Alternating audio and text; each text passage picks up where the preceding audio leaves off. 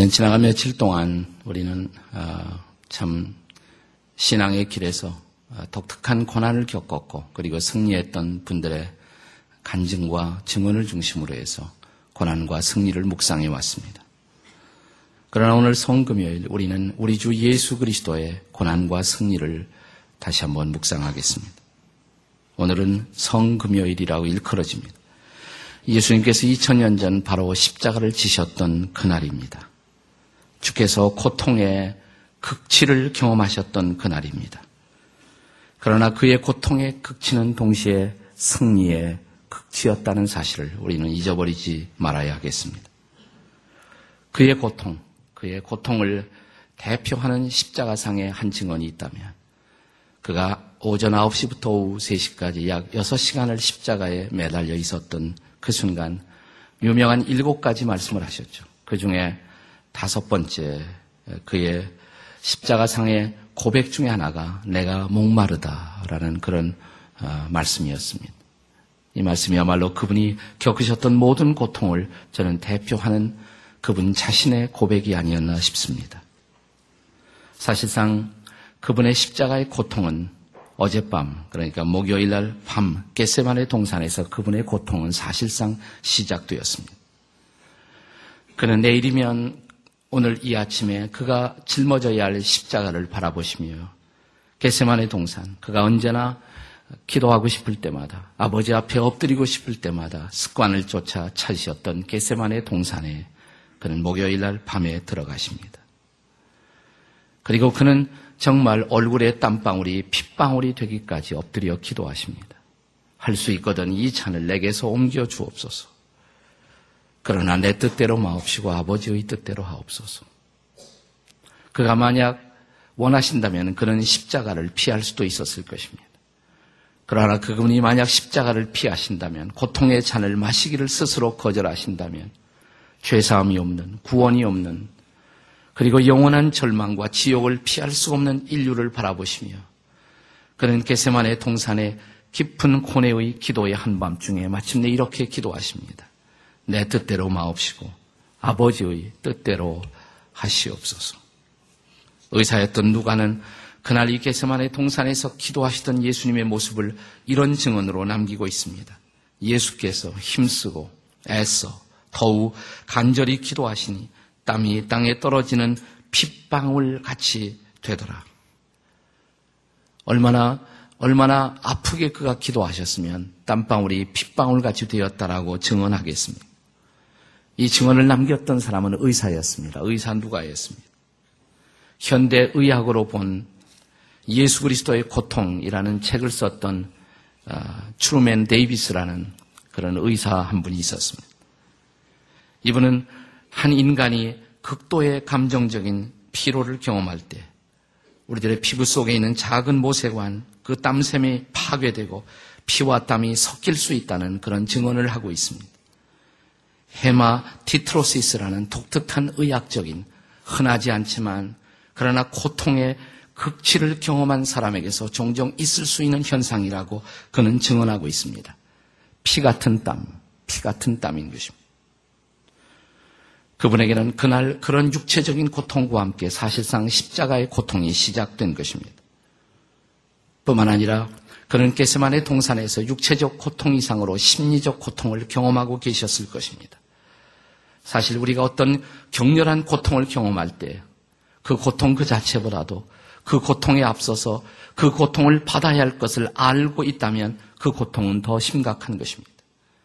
그 주님은 금요일 날이 밝으면 그가 겪어야 할 모든 십자가의 고통을 알고 계셨습니다. 그 고통을 미리 생각할 때 그분은 얼마나 더 고통스러우셨겠습니까? 드디어 목요일 밤이 지나가고 금요일 어두운 밤 새벽 동트기 전에 그분은 이 동산에서 그분을 배신했던 제자 가론 유다가 데리고 온 군병들에 의해서 체포를 당하십니다. 그리고 그는 산에 들인 공의회로 그리고 제사장 가야바의 뜰아, 뜰아, 뜰로 그는 끌려가십니다. 제사장 가야바의 하속들에 의해서, 종들에 의해서 그는 조롱을 당하셨고, 처음으로 뺨을 맞으시면서 그는 이제 구체적인 외상을 겉으로 나타난 상처를 경험하기 시작합니다. 성경에 보면 가야바의 장인이었던 안나스의 하속 종들이 거기 끌려왔던 예수님을 뺨으로 그의 뺨을 때리기 시작했다라고 기록하고 있습니다. 뺨을 때린다는 것은 육체적인 고통 이상으로 그분을 조롱하려는 그런 의도가 있었던 것입니다. 네가 하나님의 아들이냐? 그리고 네가 정말 성전을 사흘 만에 다시 일으킬 수가 있단 말이냐? 계속 이렇게 묻습니다. 하지만 예수님은 침묵으로 아무런 반응을 하지 않으셨다고 성경은 기록합니다. 그러자 종들은 다시 그분을 향해서 침을 뱉기 시작합니다. 그리고 그의 얼굴을 손으로 후타하기 시작했다라고 말합니다. 그분은 상하기 시작하고 그분은 멍들어가기 시작했습니다. 지나간 간밤을 제대로 그분이 지내지 못했기 때문에 극심한 피로와 그리고 탈수 현상이 함께 다가오고 있었을 것입니다. 이렇게 조롱당하시고 매를 맞다가 그분은 다시 빌라도의 법정이 있는 안토니아의 요새로 끌려가십니다. 빌라도는 이 골치 아픈 사건에 그가 책임을 지지 않기를 원했습니다. 그래서 그 앞에 왔던 끌려왔던 예수를 다시 헤롯 안티바스에게 헤롯 왕에로 끌고 가라고 명합니다. 빌라도의 재판정으로 왔다가 그분은 다시 또한 이제 헤롯 안티바스의 궁정으로 끌려갑니다. 이리 끌려가고 저리 끌려가고 이사야 선지자의 묘사처럼 마치 도살장으로 끌려가는 어린 양처럼 그분은 질질 끌려 다시 헤롯 안티바스에게 끌려갑니다. 거기서 다시 침뱉음을 당하시고 조롱을 당하시고 헤로드 안티바스는 빌라도의 속셈을 알았기 때문에 다시 그를 빌라도에게로 또 돌려보냅니다. 이제 피할 길이 없었다고 생각한 빌라도는 마지막 최후의 카드를 던지고자 했습니다. 그가 한 무고한 그리고 무죄한 사람을 죽였다는 역사의 판결을 피하기 위해서 그는 이 판결의 결정을 사람들에게 미루기로 했습니다. 그래서 악독한 죄를 범했던 강도 한 사람 바라바를 끌어냈습니다. 유대인은 명절이 되면 이미, 이미 이제 6월절이 다가오고 있었기 때문에 명절의 습관에 따라서 죄수 한 사람을 풀어주는 습관이 있었기 때문에 바라바를 끌어내놓고 군중들 앞에서 이렇게 묻습니다. 한쪽에 예수님, 나사렛 예수, 또 한쪽에 바라바를 끌어다 놓고 군중들을 향해서 빌라도는 이렇게 질문을 던집니다. 이제 너희들 명절의 전례를 쫓아 또 로마의 법을 따라서 내가 둘 중에 한 사람을 놓아주겠다. 바라바냐? 아니면 나사렛 예수냐? 바라바를 놓아주기를 원하느냐? 아니면 이 나사렛 예수를 놓아주기를 원하느냐? 틀림없이 군중들은 바라바를 바라바를 어, 바라바가 아니라 죄가 없었다고 생각한 나사렛 예수를 놓아달라고 소리칠 것으로 빌라도는 기대했습니다. 그런데 뜻밖의 군중들은 빌라도가 기대했던 전혀 다른 대답을 하기 시작했습니다.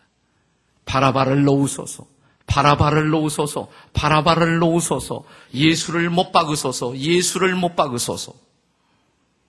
이것은 웬일입니까?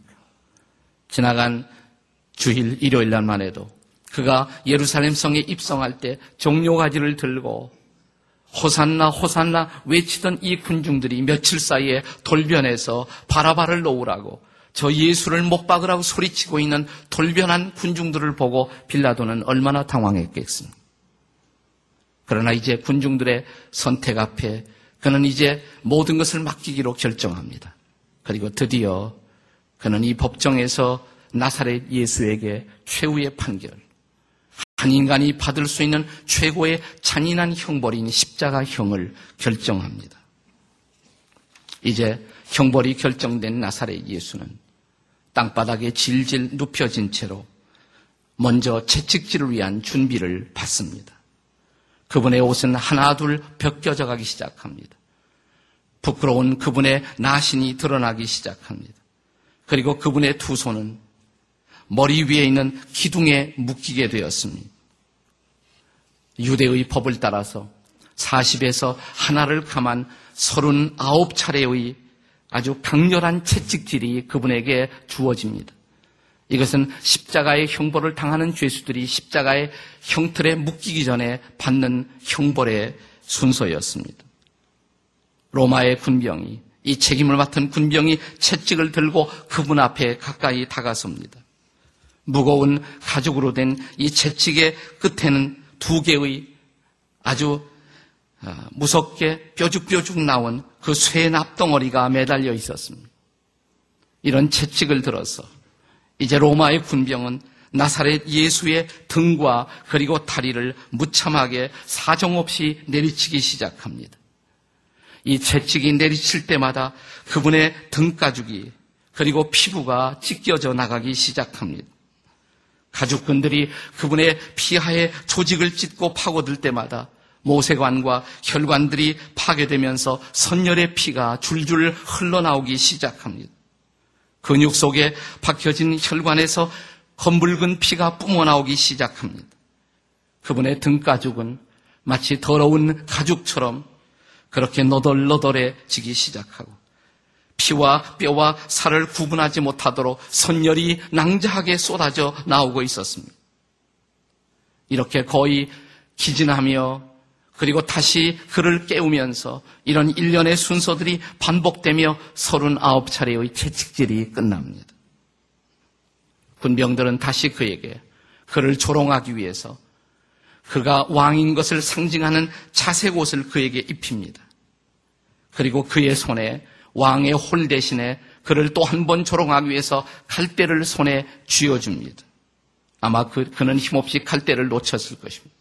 그 칼대로 다시 그의 뺨과 그의 얼굴을 때리며 조롱의 마지막 채찍질을 가합니다. 그리고 다시 가시 넝쿨로 된 그런 면류관을 그의 머리 위에 짓누르자 머리에서 다량의 검붉은 피가 뿜어나오기 시작했습니다. 이제 군병들은 다시 그물을 무거운 나무 십자가 위에 든든하게 메어 놓습니다. 그리고 그를 일으킵니다. 이 무거운 나무 십자가, 이것은 적어도 50kg 이상의 무게를 가지고 있었습니다. 이 거칠고 이 험악한 견디기 어려운 형벌을 이미 감당했던 그분에게 50kg 이상의 나무 십자가를 지는 것도 적지 않은 무게였습니다. 사형 온도를 받았던 다른 두 명의 강도와 함께 그는 안토니아 이옷의 빌라도의 법정을 출발해서 비아 돌로로사의 슬픔의 길, 피 묻은 그 길, 골고다 언덕까지 약 600m 정도의 그 거리를 서서히 언덕을 향해서 가파른 언덕을 향해서 이어지는 언덕길을 그분은 십자가를 짓고 걷기 시작합니다.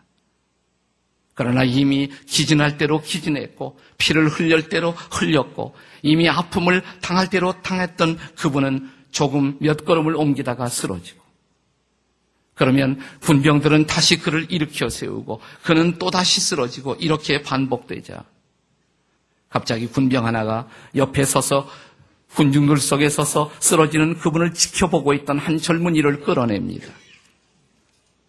구레네 시몬이라는 청년을 이끌어내서 야, 네가 대신 줘줘. 예수님이 져야 할 십자가를 그에게 대신 짊어지고 예수로 하여금 그 옆에서 계속 따라가게 만들었습니다. 드디어 그들은 골고다라 이름 불리워지는 해골 바위처럼 우뚝우뚝 솟은 언덕 기슭에 도착하게 됩니다. 군, 군병들은 다시 십자가를 내려놓습니다. 그리고 나사렛 예수님의 옷을 다시 벗기기 시작합니다. 그가 입었던 홍포의 자색 옷 대신에 그분의 검붉은 피를 엉켜붙은 나신이 다시 드러납니다. 두 어깨를 가로 대 위에 묶습니다. 그리고 손목과 팔목이 갈라지는 곳을 만지기 시작합니다. 그리고 로마의 군병은 무겁고 네모난 단철 못을 들어 그리고 이 손목이 팔목이 시작되는 갈라지는 가로 그 부분에다가 이 단철 못을 들고 이 못을 그의 손에 손목에다가 박기 시작합니다. 망치가 한번 움직일 때마다 하늘을 가르는 공기를 가르는 비명 소리가 골고다의 언덕을 울려 퍼집니다. 한 손에 못을 박고 또 한 손에 그렇게 못을 박습니다. 그리고 발을 묶은 다음에 그들은 십자가를 올리옵니다. 머리 위에 그분을 조롱하기 위한 죄패, 나사렛 유태인의 왕이라 죄패를 못 박습니다. 팔에 몸의 무게가 실리면서 그가 십자가 위에 우뚝 서자 가슴과 근육이 마비되고 있었을 것입니다. 이렇게 오전 9시경 그는 골고다의 언덕 십자가에 다른 두 명의 강도 사이에 우뚝 매달려 계셨습니다. 시간이 지나가면서 늑간의 근육이 격렬한 고통을 느끼기 시작합니다. 공기를 아마도 흡입할 수는 있었겠지만 숨을 내쉬는 것도 어려운 일이었을 것입니다. 관절의 마디마디를 쑤시는 격렬한 통증과 그리고 설명할 수 없는 경련이 계속해서 그분의 몸을 스치고 지나갑니다. 심장의 압박, 그리고 가슴을 비수처럼 찌르고 있는 예리한 고통들, 계속되는 탈수 현상의 극치. 3시간이 지나갈 무렵 갑자기 골고다 언덕을 덮는 어둠이 온 천지를 어둡게 덮어가기 시작합니다. 사람들은 하늘을 쳐다보며 무슨 일이 일어날 것인가를 지켜봅니다. 그러나 계속 그렇게 어둠 속에서 그분은 십자가에 매달친 데 허우적거리며 그리고 가까스로 숨을 몰아쉬고 있었습니다. 가슴을 비수처럼 찌르고 있는 예리한 고통, 계속되는 탈수의 현상. 이렇게 다섯 시간이 지나갈 무렵 갑자기 오랫동안 침묵을 지키던 그분의 입술에서 한마디가 흘러나왔습니다. 내가 목마르다. 내가 목마르다. 여러분, 피할 수 없이 몇 시간을 물 한 모금 마시지 못하고 격렬한 갈증에 시달려 본 적이 계십니까? 지옥의 고통을 대표하는 고통이 있다면 그것이 바로 목마름의 갈증입니다. 성경은 사실상 지옥의 고통을 목마름으로 묘사하고 있습니다. 부자와 함께 한 집안에 기거하고 있었던 나사로. 그러나 함께 죽어 나사로는 아브라함의 품 낙원으로 가고 그리고 부자가 음부의 지옥에 떨어졌을 때 그는 이 지옥의 고통을 견디지 못하고 아브라함의 품 속에 가 있었던 낙원에 있는 나사로를 바라보며 아브라함에게 이런 부탁을 하는 장면이 성경에 기록되지 않았습니까? 아버지 아브라함이요. 저 나사로를 시켜 그의 손가락 끝에 물 한 방울을 찍어서 내 혀를 서늘하게 하소서. 목마름은 지옥의 고통입니다. 그의 고통의 절정에서 아 내가 목마르다. 그는 지옥의 고통을 온몸으로 견뎌내고 있었던 것입니다. 얼마나 아프셨을까요? 얼마나 목말랐을까요? 얼마나 힘들었을까요? 무엇 때문입니까? 왜 그렇게 되셨습니까? 저 때문입니다. 여러분 때문입니다. 우리 때문에. 우리의 죄가 우리의 죄로 말미암아 우리가 견뎌내야 할 그 지옥의 형벌, 그 사망의 형벌을 그분이 대신 받으시고 이 고통을 당하신 것입니다. 아, 내가 목마르다. 목마르다. 그러나 이 고통의 극치, 이 고통의 극치는 동시에 승리의 순간이었다는 사실을 우리는 잊어버리지 말아야 합니다. 그는 이 한마디를 한 토한 후에 누군가 그를 불쌍히 동정한 어떤 군병이 해융, 스판지 같은 식물에 조금 물을 적셔서 그분의 혀를 적시는 바로 그 순간, 바로 그 순간. 그분은 갑자기 또 한마디를 하십니다. 다 이루었도다. 다 이루었도다. 사랑하는 여러분, 인생을 살다가 우리가 고통을 당할 때, 아무리 고통을 당해도 내가 왜 그 고통을 당하는지 그 고통의 이유를 분명히 알고 있다면, 그리고 그 고통을 견딜 만한 어떤 목적이 분명할 수만 있다면 우리는 그 고통을 견뎌낼 수가 있습니다. 저는 예수님이 고통을 견딜 수가 있었던 이유가 바로 그런 이유 때문이었다고 생각합니다. 인생 최악의 절망과 고통을 견뎌내신 바로 그분. 그분의 고통을 통해서 수많은 인류가 후원을 받고 죄사함을 받고 새로운 삶을 찾아갈 사실을 아셨기 때문에 그분은 이 고통을 아프지만 피할 수 없는 그리고 견디기 어려운 고통이었지만 그러나 이 고통을 그는 견딜 수가 있으셨던 것입니다. 저는 우리 한국이 한국인들이 좋아하는 시인 윤동주가 바로 이런 예수님의 십자가의 고통의 의미를 가장 정확하게 알고 있었던 사람이 아닌가라는 생각을 했습니다. 그의 유명한 시 십자가라는 시에서 윤동주는 이런 말을 하고 있습니다. 괴로웠던 사나이, 그러나 행복했던 사나이, 예수 그리스도에게처럼 십자가가 허락된다면 모가지를 들이우고 꽃처럼 피어나는 피를 나도 이 어두운 하늘 밑에 흘리겠습니다. 괴로웠던 사나이, 그러나 행복했던 사나이. 예수님은 십자가의 고통을 온몸으로 그 견뎌내기 어려운 치열한 아픔의 고통을 겪었지만, 그러나 그분의 마음속은 행복하셨을 것입니다.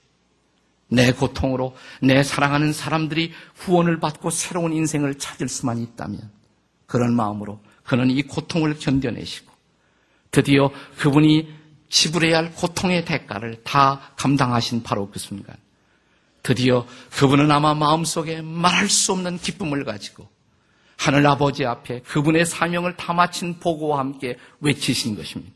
다 이루었도다. 다 이루었도다. 하나님의 뜻이 성취되는 순간입니다. 무엇을 이루었단 말입니까? 그것은 예언의 성취였습니다. 10편 69편 2절에 보시면 내가 목마를 때 초를 마시게 하리니 메시아에 대한 마지막 예언, 마지막 예언, 지상생애의 마지막 예언. 그는 목마름을 당할 것이며 누군가에 의해서 초로 마시움을 당할 것이라고. 그것이 그분의, 그분이 이 땅에서 성취할 마지막 예언이었고, 드디어 그것이 그의 입술에 해용초 식물로 그의 목마름이 적셔지는 바로 그 순간, 그분은 당해야 할 고통을 다 당하신 것을 알았습니다. 그리고 외치십니다. 다 이루었도다. 이것은 그분을 향한 메시아 예언의 성취의 순간이었을 뿐만 아니라 동시에 율법이 성취되는 순간이었습니다. 바울은 갈라디아서 3장 13절에서 그리스도께서 우리를 위하여 저주를 받은 바 되사 율법의 저주에서 우리를 속량하셨다고 말합니다. 법은 냉철해야 합니다. 법은 죄인들을 법대로 다루어야 합니다. 우리 모두는 하나님의 법을 깨뜨렸습니다. 그가 하지 말라는 일을 했으며 그가 하라고 명하신 일을 우리는 하지 못하고 법을 깨뜨렸습니다. 율법을 깨뜨린 자로서 우리는 마땅히 하나님의 심판과 형벌을 피할 수가 없었습니다. 우리 인생에 대한 마지막 하나님의 심판은 저주였습니다. 그런데 그분이 저와 여러분이 받으셔야 할 저주를 대신 받으신 것입니다. 우리의 저주를 받으시고 그분이 바로 나무 십자가에 대신 달리신 것입니다. 그리고 그는 율법의 요구를 이루셨습니다. 법은 죄인들을 형벌하고 심판할 때 법의 요구가 만족되는 것입니다. 다 이루었도다. 그는 우리를 대신해서 율법의 공의를 이루시고 율법의 저주를 받으신 것입니다. 다 이루었도다. 한 걸음 더 나가서 바로 그 순간이 저와 여러분의 구원이 성취되는 그 순간이었음을 잊지 말아야 합니다. 다 이루었도다. 테텔레스타이. 이 말의 본래의 뜻은 빚은 다 갚았다는 뜻입니다. 죄는 빛입니다. 죄는 하나님 앞에 이웃들 앞에 우리가 반드시 갚아야 할 도덕적인 부채와도 같은 것입니다. 그러나 우리는 그 빚을 갚을 능력이 없습니다. 우리는 선을 행할 능력도 없으며 거룩한 삶을 살 수 있는 능력도 없습니다. 우리는 평생을 빚진 자로 살다가 지옥을 피할 수가 없었던 것입니다. 바로 그분이 하나님이 보내신 하나님의 아들 어린 양 대신 그분이 우리의 죄를 짊어지고 그 빚을 다 갚으셨습니다. 다 이루었도다. 그 순간 저와 여러분이 죄 사함을 받고 구원을 받을 수 있는 놀라운 구원의 선물이 완성된 것입니다. 이제 우리를 위해 돌아가신 바로 그분, 우리에게 새로운 삶을 주시기 위해서 부활하신 그분 앞에 나오기만 하면 사람들은 죄 사함을 얻고 영생을 얻게 된 놀라운 사실을 그분은 바라보셨던 것입니다. 죄의 싹은 사망이요 하나님의 은사는 선물은 그리스도 예수 우리 주 안에 있는 영생입니다. 이 구원의 선물, 영생의 선물이 인류에게 주어지는 바로 그 순간을 바라보며 고통의 극점에서 그는 외치십니다. 다 이루었도다. 승리였습니다. 그 고통의 순간이 바로 그분이 승리하시는 순간이었고 그분의 승리가 저와 여러분의 승리가 된 것을 기억하시기 바랍니다. 그래서 성금요일은 고통스러운 날이지만 고통스러운 날이지만 옛날 우리의 선배들은 이 날을 끝 프라이디라고 불렀어요. 좋은 날입니다. 악한 날이고 슬픔의 날이지만 우리가 구원을 받게 된 좋은 날이기도 했던 것입니다. 다 이루었도다. 이제 십자가 앞으로 오십시오. 그리고 그분이 우리를 위해서 받으셨던 그 고난의 잔을 받으십시오. 그분이 저와 여러분을 위해서 내어주셨던 그분의 살의 찢김을 대표하는 바로 흑떡을 받으시고 이제 그 잔을 마실 준비를 하십시오. 기도하겠습니다.